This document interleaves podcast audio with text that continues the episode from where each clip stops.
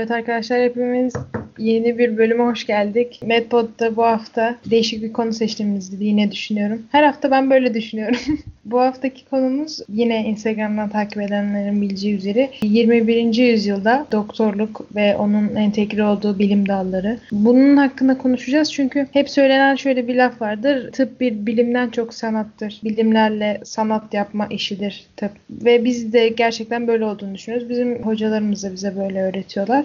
O yüzden biz de düşündük, dedik ki hani son birkaç olaydan bahsedip sonra da neler bizi bekliyor tıp alanında onlardan konuşabiliriz diye düşünüyorum. Çünkü geleceğin doktorlarıyız. Hatta şu lafa da çok kıl kapıyorum aslında ama hani gelecekteki mesleklerin işte %80'ini bilmiyoruz işte. Çocuklarımızın işte uğraşacak, onların işli meslekleri bile belli değil falan deniyor ama yine aşağı yukarı gelecekle ilgili birkaç bir şey konuşabiliriz. Çok gelecekçi biri olmasam da değişik şeylerin bizi beklediğini de düşünüyorum. Evet, o zaman şöyle başlayalım.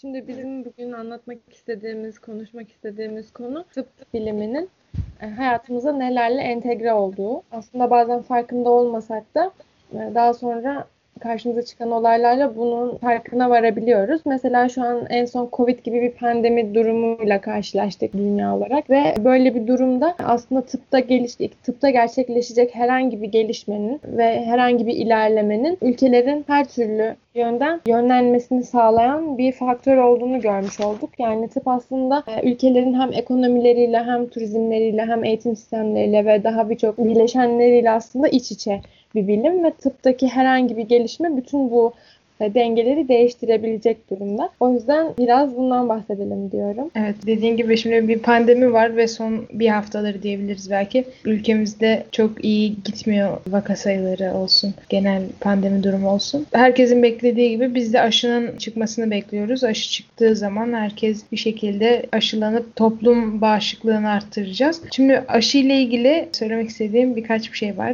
Aşının bulunmasını biz 3. bölümümüzde 2 tıp doktorunu anlatırken Edward Jenner'ı söyleyip onun aşıyı nasıl bulduğundan bahsetmiştik. Ama şöyle bir bilgiyle geliyorum. Yeni öğrendiğim bir bilgiye dayanarak aslında Edward Jenner aşıyı tıp dünyasına katmış. Yani bunun devamlılığını ve sürekliliğini katmış. Ama aşıyı ilk yapan ve aşı mantığıyla bu işe devam eden bir hanımefendi var. Lady Mary Wortley Montagu. Bu hanımefendi zamanında İstanbul'a geliyor. İstanbul'da bir sürü çocuğu kendi yöntemiyle aşılıyor. Bunu düzeltmek istedim çünkü Edward Jenner'a ilk aşı dedik ama aslında aşılama şeklinde çiçek hastalığıyla ilgileniyor yine o da. Bir kesik açıp oradan yapıştırma yöntemiyle, hani o zaman söylemiştim. Hanımefendinin yaptığı da aslında başarılı bir aşı yöntemi ama dediğim gibi devamlı ve sürekliliği sağlayan kişi Edward Jenner oluyor. Ama önemli bir kadın ismi olduğu için geçirmeden edemedim. Tabii o zaman aşılama yöntemi ne kadar basit. Hazırda olan bir mikrobu bir yaranın içinden bir şekilde bağışıklı olmayan birine bulaştırıyorsunuz ve sorun kalmıyor. Bağışıklık kazanılmış oluyor. Ama şimdiki süreç daha farklı. Ve belki ilk aşıyı bulan Edward Jenner bir hekimdi ama şu an aşıyı bulmak için çalışan çoğu insan hekim değil. Farklı meslek dallarıyla birlikte çalışıyorlar. Bu aslında bizim bilimde ilerlememizle ilgili de şunu söylemek istiyorum. 2003 yılındaki SARS virüsü o zaman da çıkmıştı. Covid'in kuzeni diyebiliriz. Yine SARS ailesinden. O zaman aşıyı üretirken insan deneyleri aşamasına geçmek 2 sene sürmüştü. Biz henüz daha 1 sene geçmeden üzerinden şu anda aşıyı insan deneyleri seviyesine çıkardık. Yani bilimdeki gelişmeyi siz görün. Çünkü insan seviyesine çıkarmak ciddi bir süreç. Bu son yaklaşık 20 yılda gelinen seviyenin tek şeyi hekimler tabii ki de değil. Bu konuda araştırma yapan bir sürü bilim dalıyla uğraşan bilim insanları. Aslında böyle birçok bilim insanının bir arada çalışarak bir şeyleri artık ortaya koyabilmesi bizim şu an bulunduğumuz çağla çok yakından ilişkili. Şu an bizim içinde bulunduğumuz çağ biyozeka çağı olarak kabul ediliyormuş ve bu biyozeka çağında en önemli aslında konuşulması gereken kavramlardan birisi de tıp bilişimi. Bu tıp bilişimi çerçevesinde tıpla diğer bilimler, biyolojik bilimler, işte mühendislik bilimleri ya da diğer teknoloji gelişmelerle ve bilgisayar işlemleriyle uğraşan diğer bilişim bilimlerinin bir arada entegre çalışmasıyla oluyor. Senin dediğin gibi aşıda nasıl hani sadece hekimler çalışmıyorsa, bu diğer biyolojik bilimlere mensup olan bilim insanları da çalışıyorsa, aynı şekilde bunun olmasının en önemli altında yatan kavram bu tıp bilişimi kavramı. Bu kavramda aslında tıpın, tıp biliminin diğer bilimlerle birebir ilişki içerisinde olmasını gerektiriyor. Aslında biz tıp ne diye baktığımız zaman, tıpın direkt tanımına baktığımız zaman tıp aslında bir sağlık bilimleri dalı ve asıl amacı insan sağlığının hani sürdürülmesi ve bozulan sağlığında tekrar düzeltilmesi ve bunun doğrultusunda oluşan hastalıklara tanı koyma, tedavi etme şeklinde tanımlanan bir bilim tıp. Aslında böyle tanımlandığı için de insan sağlığıyla ilişkili olduğu için insanların etkileşim halinde olduğu diğer tüm bilimlerle de entegre. O yüzden tıbbın yani hayatımızda yer almadığı noktalar çok azdır diye düşünüyorum. O yüzden senin dediğin gibi yani bir artık teknolojik gelişmelerin de artmasıyla ve bilimdeki gelişmelerle tıp aslında sadece tek başına değil, diğer birçok bilim dalıyla birlikte ortaya somut şeyler koyuyor. Evet, aslında bu dediğimiz bilim dallarının hepsi, orada çalışan bütün insanlar bir şekilde tıbbı besliyorlar aslında. Buna bir yardımcı kol olarak bulunuyorlar. Ve hani şey olur ya, insanlar mesela doktor olmak isterdim ama işte beni kan tutuyor falan tarzında yaklaşımları olabiliyor ya. Aslında şimdi doktor olmadan da tıpla ilgili birçok çalışma yapabilecekleri alan var. Yani tıptan kastım insan ve insan sağlığı ile ilgili. Yani birebir bir hasta görmenize gerek yok. Yani hekimlik birebir bir hasta görüp o hastayı tanıyıp tedavi etmekse, bir de bunun hastalık bazında çalışma şekilleri var. Daha laboratuvarlarda kendi arasında çalışma yürütme şekilleri var. O yüzden artık insanlar aslında değişik bir meslek, aslında tam ona doktorluk diyemeyiz ama yine de insanla ilgili, insan vücudu, insan sağlığı ile ilgilenerek belki de bu kan tutuyor beni, doktor olamam diyenler için yeni bir yol olabilir. Bu konuda mesela şunu söylemek istiyorum. 2000'lerin başında insan genomu projesi var. Bu projenin amacı insan DNA'sını çözümlemek. Bu insan DNA'sını çözümlemek kolay gibi gelebilir ama böyle bir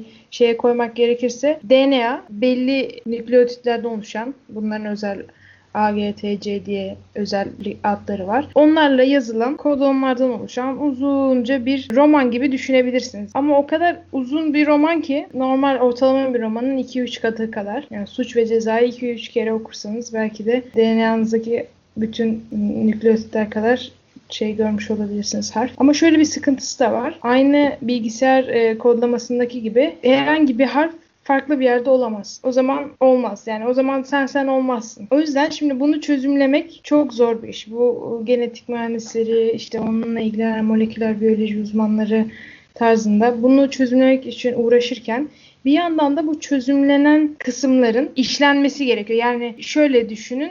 Birileri bir şey, ipliği çözüyor. Bir de o ipliği hani sarmak vardır ya, elinde top haline getir ki sonradan işin içinden çıkamazsın. Hani ipliği çözerken bir yandan da biri sarar sökülürken. O yüzden birinde onu yapması lazım. Birinde yani bu elde edilen verileri işlemesi lazım ve bu verilerden anlamlı bir şeyler öğrenmesi lazım. Bu genleri belirleyebilmesi lazım tarzında. Bunun için de özel olarak tekrar biyoinformatik bölümü gelişiyor. Yani bu veri mühendisliğinin biyolojik olarak bir dalı. Veri mühendisliği çok önemli diyorlar zaten. O da geleceğin bilinen mesleklerinden.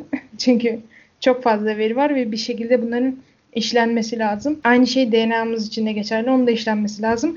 Şimdi insanlar diye şunu soruyor olabilirler. Ya bunu yapıyorlar da yani bu neden? Yani bize bunu neden konuşuyorsunuz? Ne önemi var? Ne farkı var?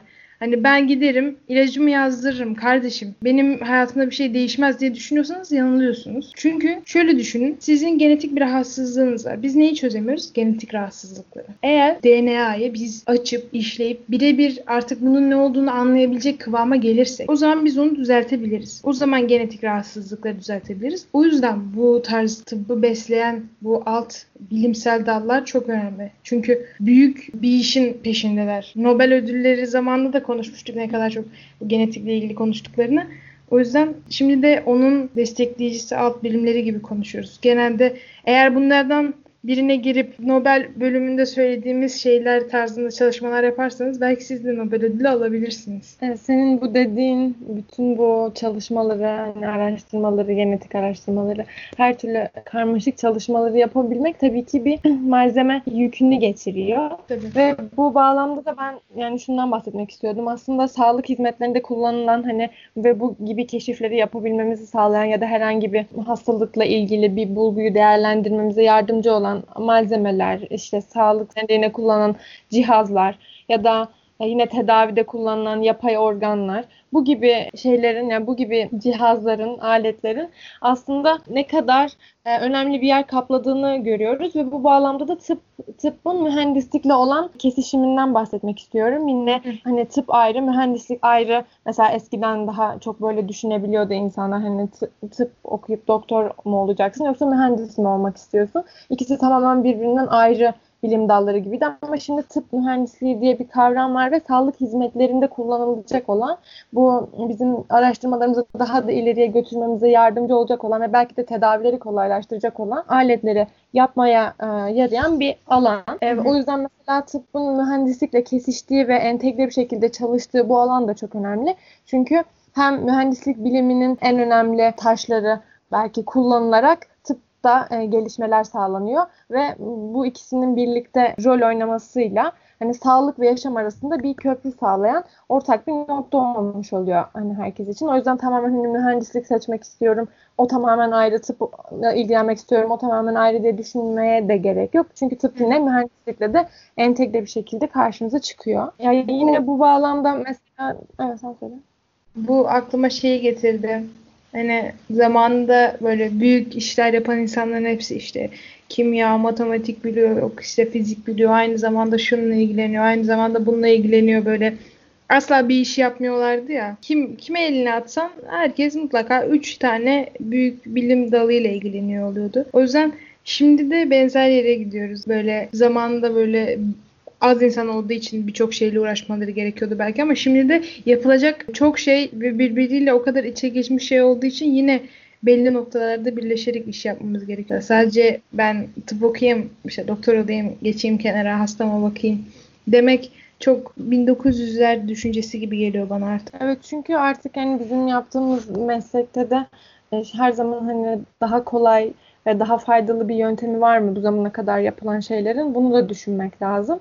Ve işte teknolojik gelişmeler ve onların getirdiği diğer yararlar da tabii ki bu tıp sisteminde uygulanan yöntemlerin daha da iyiye gitmesini sağlıyor. Daha kolaylaştırılmasını ve belki de yani insanlar için daha az zararlı ve daha faydalı hale getirilmesini sağlıyor.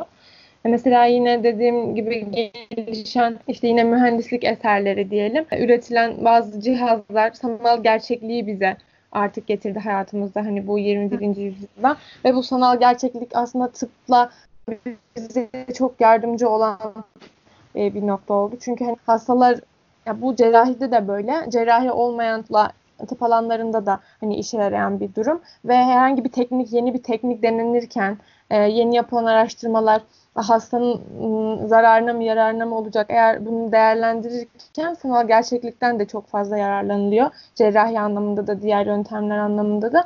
O yüzden bize bu teknolojinin ve yine dediğim gibi mühendislik eserlerinin getirdiği birçok şey de tıbbın içinde. O yüzden hani hem tıbbın kolaylaşmasını sağlıyorlar hem de insanlara daha fazla faydalı olabilmemizi sağlıyorlar. O yüzden bulunduğumuz yüzyılın getirdiği en önemli faydalardan biri de bu tıbbın diğer alanlarla iç içe çalışması. Evet, katılıyorum. Bu iç içe çalışmak konusunda biraz şunlara değinmek istiyorum. Şimdi belki tıp seçmek isteyen arkadaşlar diyebilir, o zaman biz tıp okumayalım mı falan diye düşünebilirler. Ama öncelikle şunu söyleyelim.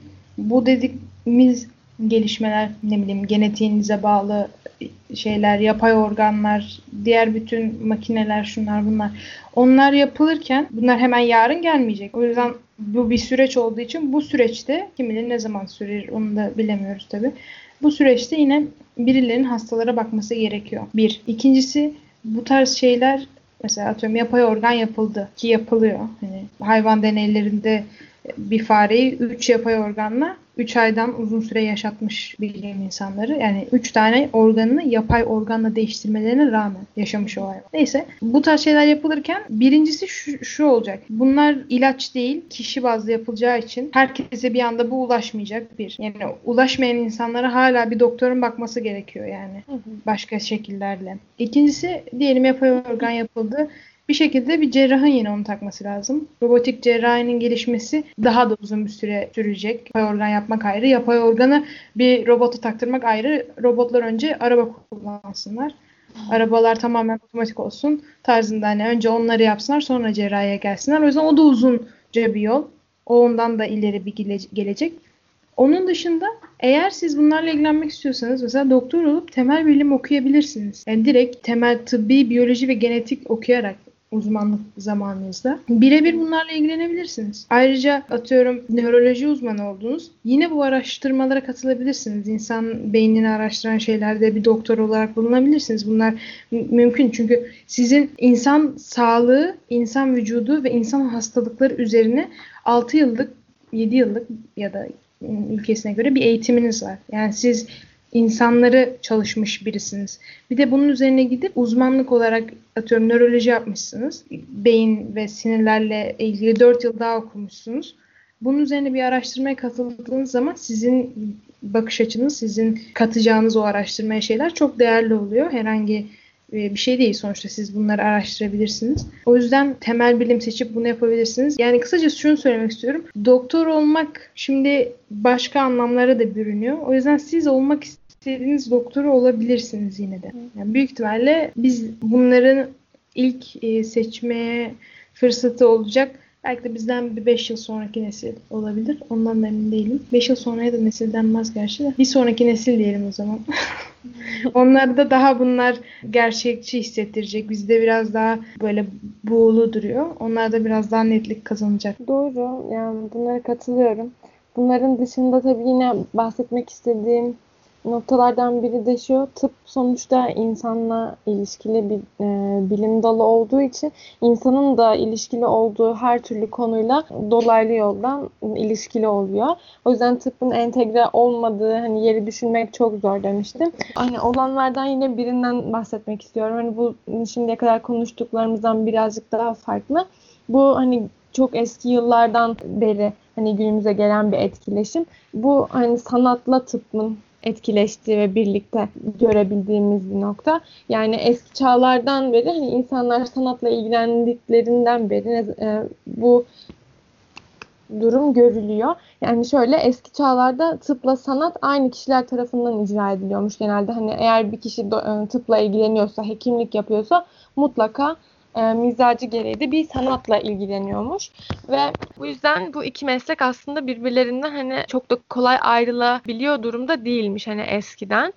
Ve sanat yapmak günümüze kadar hani devam eden bir durum. Yani birbirleriyle etkileşim içinde oldukları için hem sanatın tıp bilimine, tıp biliminde sanata birçok değindiği noktalar olmuş. İki alanın birbiriyle olan etkileşiminden bahsetmek için şunu söylemek istiyorum. Yani tıp sonuçta insanla ilgili bir durum. Sanat da insanla ilgili bir alan. O yüzden ikisinin birbiriyle etkileşmemesi zaten çok zor olurdu. Ve daha antik çağlarda hani görülen bir şey var. Ruh hastalıkları yaşayan insanlar mesela flüt ve lir gibi müziğin iyileştirici etkisi kullanılarak iyileştirilmeye çalışılmış. Günümüzde de bu sanatın iyileştirici etkisinin kullanıldığını görüyoruz. Resim mesela bazen psikoterapi yöntemi olarak kullanılabiliyor ya da rehabilitasyonda kullanılabiliyor ve psikanaliz yapan kişiler tarafından da tercih edilen yöntemlerden biri oluyor. O yüzden aslında hani yıllar öncesinden de var olan ama günümüzde de hala tıpla ilişkili olan alan sanatta. Yani sanatın birçok farklı alanı yine tıp dünyasında hem iyileştirme anlamında, çünkü insanı iyileştirmek burada önemli olan ve bu alanda ikisinin birbiriyle etkileştiğini çok net görebiliyoruz. Bundan bahsetmek istedim. Tarz yöntemlerde tabii ki antik çağlarda her zaman kullanılıyor. Şimdi de psikoloji şeyine girmeyeceğim. Psikiyatrinin yaklaşımı çok değişebilir. Zaten çok yeni bir özelleşmiş bir alan. Bunu da biliyoruz. Freud bölümümüzde bundan da bahsetmiştik. Ne çok şeyden konuşmuşuz. 5 tıp filminde Freud'dan bahsettiğimiz zaman o zaman da söylemiştik psikiyatrinin yeni bir alan olduğunu. Sanırım şöyle diyebiliriz. Sanat ve psikiyatri belki de en yakın iki şey olabilir. Çünkü insanın yarattığı eserler yine insana özel olan ve belki de kopyalanamayan en özel ve en benzersiz durumlar psikiyatride olabilir belki de. Aynı zamanda insana özel olan, en özel olan şey de tabii ki o insanın DNA'sı. Ben yine genom projesine bağlayacağım hazırsan. İnsanın DNA'sı önemli. Çünkü şunu söylemek istiyorum öncelikle. İnsanın genetik olarak, hangi filmde hatırlamıyorum ama bir genetik taraması yapılıyor doğduğu anda. Alıyorlar, genetiğini tarıyorlar ve diyorlar ki senin şundan ölme ihtimalin bu, bundan ölme ihtimalin bu, bundan ölme ihtimalin şu gibisinden insana sana böyle resmen A4'e bastırıp nelerden ölebileceğinin yüzdesini veriyorlar. Genetiğine bağlı olarak. Şimdi böyle bir şey yapılır mı?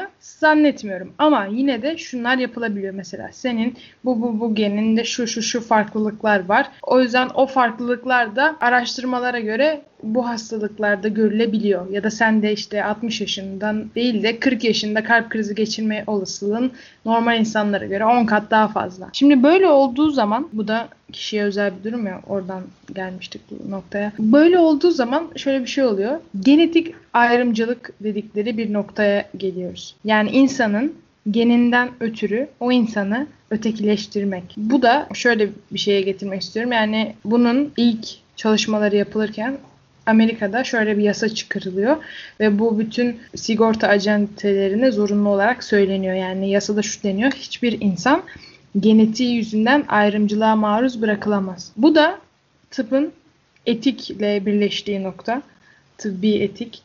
Bu çok önemli. Aslında belki de etik hayatımızın en önemli noktası olabilir. Ben kesinlikle böyle düşünüyorum. İnsanlar bir işin etiğini, hayatın etiğini, birçok şeyin etiğini bence bilmeli. Özellikle yaptığı mesleğin etiğini bilmeli. Çünkü etik olmayan davranışlar gerçekten hiç hoş değil ve gerçekten bizi her seferinde 10 yıl geriye atıyor. Bir dekat geriye atıyor. Ben böyle düşünüyorum. Etik davranabilmek bir insandaki en büyük meziyet bence. Bu yüzden de tıp etiği de benim gözümde çok önemli. Nasıl bizim herhangi bir hastayla konuştuğumuz... Zaten bir işin de hani doğru bir şekilde icra edilebilmesinin aslında sınırlarını çizen de bu etik kuralları. Yani bir şeyi yapacaksan belirli kurallar çerçevesinde yapmalısın ve dikkat etmen gereken noktalar, kendi rotanı çizmen gereken noktalar hani o etikle belirleniyor. O yüzden zaten bir işi kuralına göre uygun bir şekilde yapmak istiyorsan bu etik kurallarına gerçekten dikkat etmek gerekiyor. Yani evet. Öylesine kurulmuş kurallar değil bu etik kurallar. Evet. Yani Türk Tabipler Birliği'nin sitesinde tıbbi deontoloji tüzüğü var. Yani bizim mesleki icraatımız sürecinde takip etmemizi ve önerdikleri etik kurallar diyebiliriz. Yani meslek nasıl icra edilir.